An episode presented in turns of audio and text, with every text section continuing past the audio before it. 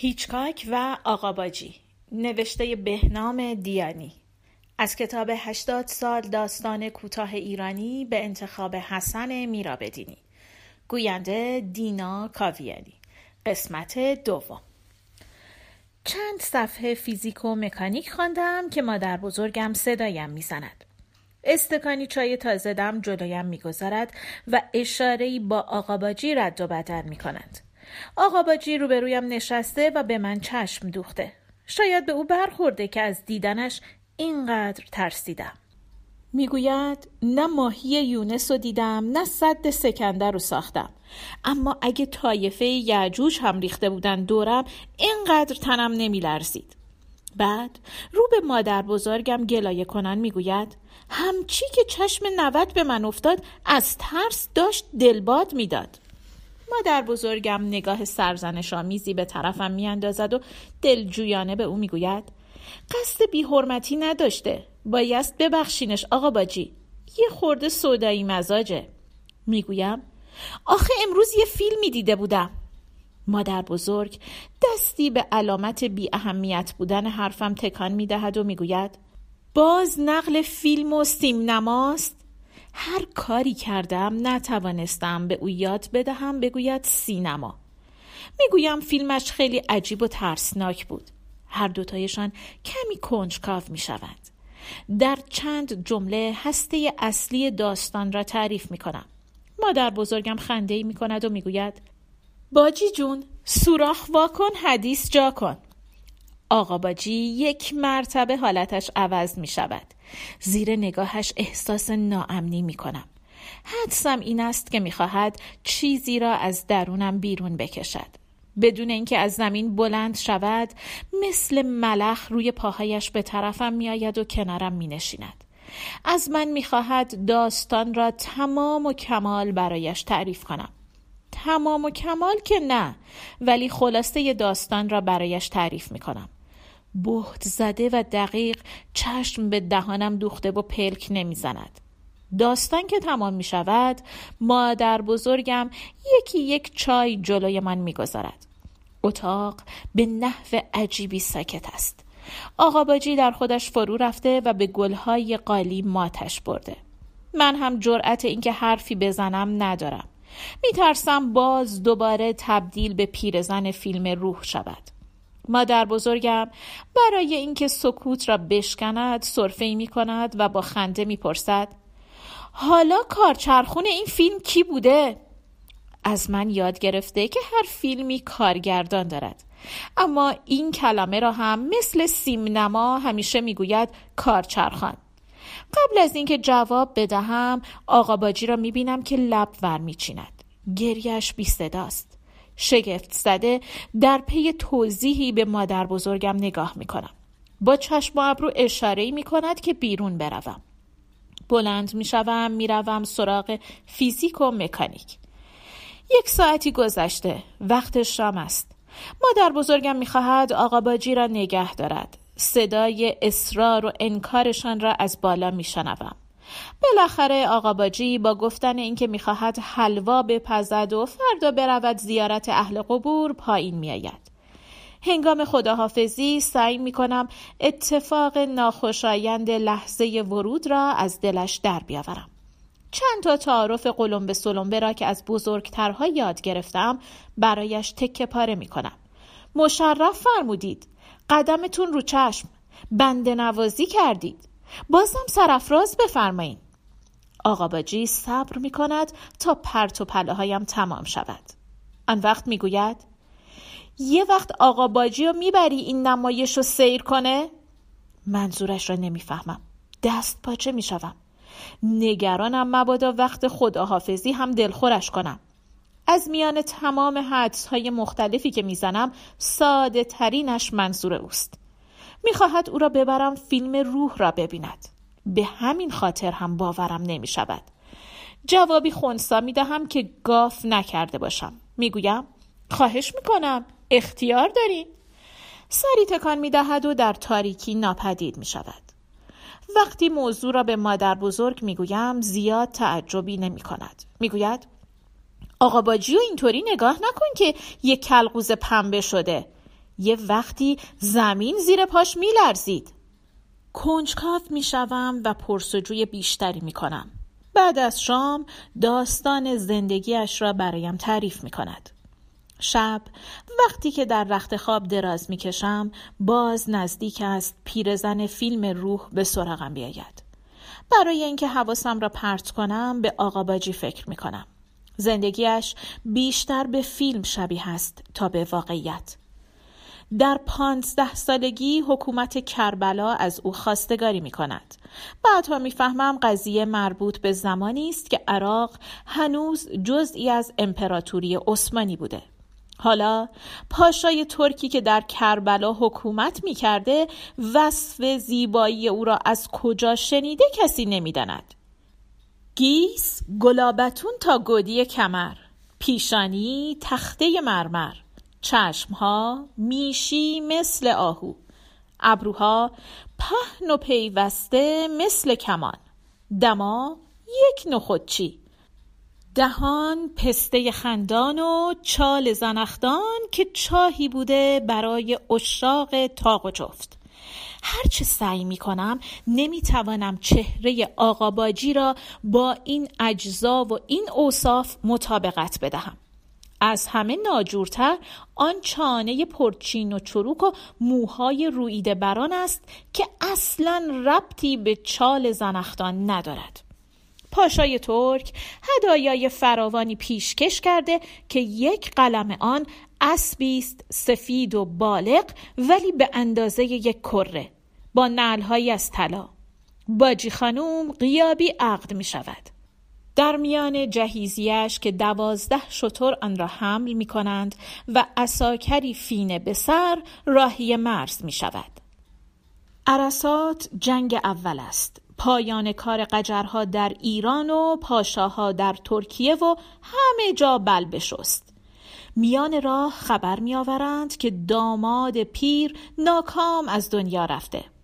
باجی خانوم پانزده ساله میماند و تعدادی اساکر فینه به سر عرب عذب و هدایای حاکم ناکام و دوازده شطور جهیزیه شبانه تمام لیره ها و اشرفی ها را لای آستر پیراهنش میدوزد و صبح زود سوار بر اسب سمتلا به طرف خانه پدری فرار می کند. ده سال بعد گلباجی خانم را بار دیگر عروسش می کنند. این بار شوهرش رئیس یکی از اشیره های لور است. مردی آفتاب سوخته و ایلیاتی با قدی در حدود دو متر که به قول مادر بزرگم خر را با خور میخورده و مرده را با گور. شغلش خرید و فروش گنج نامه است و سرگرمیش ورق گنجفه. یعنی در مجموع گره بر باد می‌زند. اسمش جعفر قلی است ولی صدایش می‌کنند جف. یادگار دوستان انگلیسی است یا ذوق و سلیقه شخصی کسی نمی‌داند. عصر پهلوی است و زمان تخت قاپو کردن ایلات و اشایر. قرار است هرچه در این صد سال شرارت کرده اند از دماغشان درآید. حالا دیگر قهوه قجری از مد افتاده. صحبت از آمپول هوا در رگ است و آمپول آب در زانو. جف مردی است یک دست. بازوی راستش در جنگی تیر خورده و خودش با شوشکه آن را از زیر شانه قطع کرده. آدمی است جان بشکسته و زمین خورده که تمام نامردی ها را با دو چیز تاخت می‌زند. تریاک و چزانیدن زنش و در این هر دو چیز وسواس و سلیقه خاصی دارد. همان شب زفاف گربه را دم هجله می کشد. عروس جوان را با لباس سفید بخت و برهن سر به خانه پدر باز پس می فرستد. دستمالی بدون لک به یک دست او می دهد و چراغی موشی به دست دیگر. بنابر تعریف مادر بزرگم چراغ موشی چیزی است شبیه به قوری که از سر لوله آن فتیله‌ای در آمده و به وسیله روغن چراغی که در آن است میسوزد. هنوز آفتاب پهن نشده باجی خانم تبدیل می شود به باجی موشی پدر سکته ناقص می کند و در همان بستر بیماری شرط و شروط داماد دروغگو و تمکار را میپذیرد. ارسیه دخترش را پیش پیش و خشکه می‌پردازد به اضافه یک من شاه که شش کیلو باشد زعفران قائنات هنوز آفتاب سر دیوار است که باجی موشی تبدیل می شود به باجی زعفرانی و به این ترتیب زندگی زناشوییشان آغاز می شود. جف دست سنگینی دارد. باید هم داشته باشد چون یک دست است. بدنش تعادلی ندارد و جواب هر اشتباهی را با توپوزی می دهد. توپوزی اصطلاحی است برای چک و کشیده و سیلی. مادر بزرگم می‌گوید مردهای تریاکی برای آنکه سر و گوش زنشان نجنبد دو راه بیشتر ندارند. یا آنقدر بچه پس بیاندازند تا زنشان وقت سرخارانیدن نداشته باشد؟ چه رسد به گوش جنبیدن یا در گرما گرم نشع بازار وقتی وافور کوک است و خودشان سر حال گوش درد زنشان را بهانه می کنند و دودی بر آن بدامند تا فردا زنشان دندان درد را بهانه کند و دودی بگیرد و بالاخره روزی برسد که دو نفر در طرفین منقل لم بدهند و دماغشان را بخارانند و با صدایی کلفت شده حرفهای ستایی غاز بزنند. باجی خانوم در هیچ یک از این دو راه استعدادی ندارد. هفت بچه میزاید که شش تایشان میمیرند. تریاک هم به مزاجش سازگار نیست. اما چون با لباس سفید بخت به خانه شوهر آمده با کفن سفید مرگ هم می باید از آنجا برود پس می سوزد و می سازد شبهای محتاب بچه را به پشتش می بندد و به همراه جف راهی کوه صفه می شوند. سخری مشرف بر تخت پولاد که گورستان اصفهان است. زن زیر نظر شوهر و در پرتو محتاب تا صبح تریاک میمالد. در آن زمان تریاک را یا در حریم آتش میمالیدند یا در آفتاب. اما به اعتقاد جف تریاکی که زیر نور محتاب مالیده شود نشعگیش چیز دیگری است.